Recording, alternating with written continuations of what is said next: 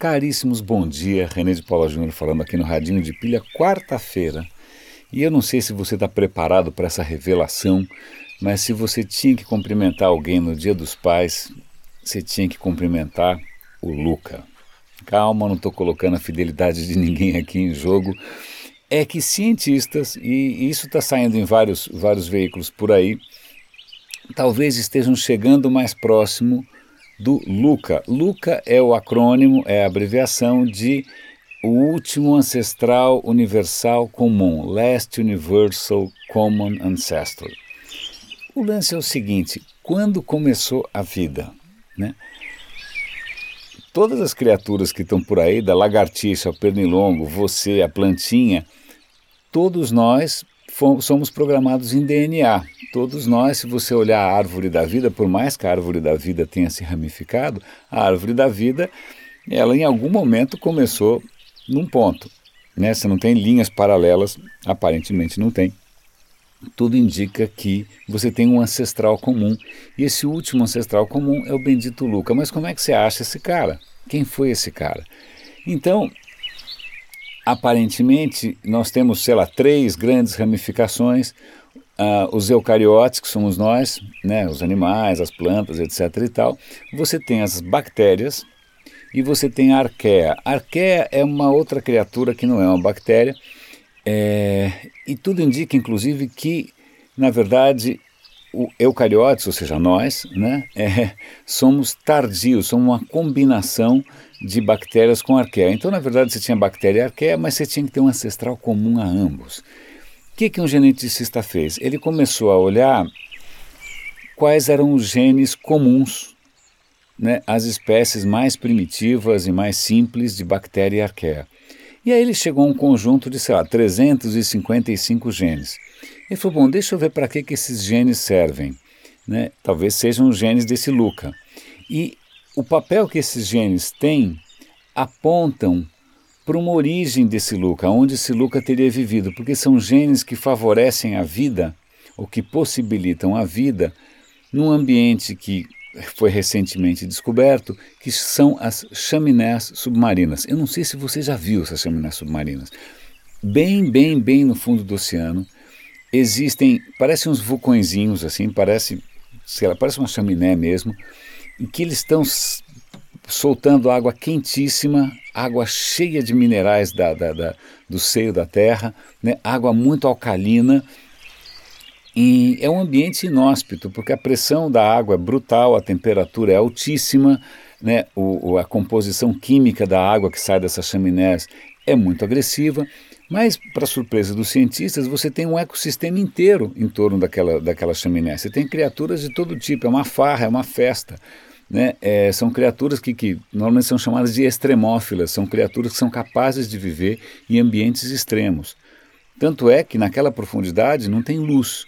Né? Você tem a, as criaturas mais primitivas, elas vivem de energia química mesmo, de reações químicas que só são possíveis naquela temperatura, com aquela coisa alcalina e com um mar relativamente ácido em volta, como se fosse uma pilha. Né?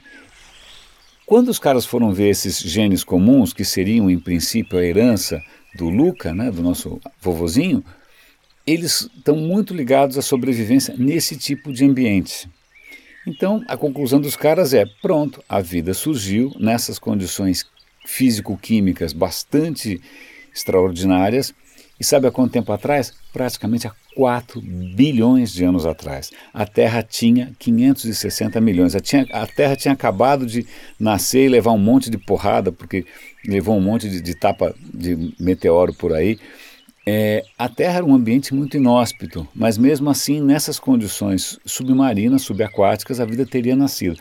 Claro que em ciência você nunca tem consenso, tem gente que diz que não, provavelmente a vida nasceu talvez até antes, mas em águas rasas, onde você pudesse ter sol, radiação ultravioleta, interagindo ali com, com, com a química inorgânica, até que em algum momento a química virou química orgânica e que talvez, se de repente o Luca estava lá no fundo da chaminé, talvez ele tenha o avô do Luca que talvez teria nascido em águas rasas. Bom, de qualquer maneira, os caras vão se estapear por um bom tempo, mas eu até vou dar um link para um vídeo de um, de um cientista que é um é, um apresentador da BBC que eu gosto muito, que é o Brian Cox, é um cara super inspirado, super inspirador, e que ele cita essa história do Luca e ele fala, olha, aquela mesma chaminé submarina, aquela química, né, alcalina, ácida, tal, nós carregamos dentro de nós, em cada célula nossa, até hoje. Então, de uma certa maneira, desde o tempo do Luca, a gente carrega no seio de cada célula nossa a mesma chaminé submarina que teria sido o berço é, da vida orgânica na Terra. Eu achei essa história é, bastante bacaninha. É, eu tinha outras coisas para contar. Ah, tem uma história que eu acho que é interessante. Eu estou sempre comentando aqui de inteligência artificial. É, tem uma instituição americana chamada DARPA, que é ligada à defesa americana, ela volta e meia faz uns concursos, né? Como aquele concurso do, do, carro autônomo, quem faz o melhor carro autônomo. Aí tem um concurso do robô autônomo que vai lá numa, numa ruína e consegue fazer coisas. Então, então é o último concurso que eles estão fazendo, o último desafio.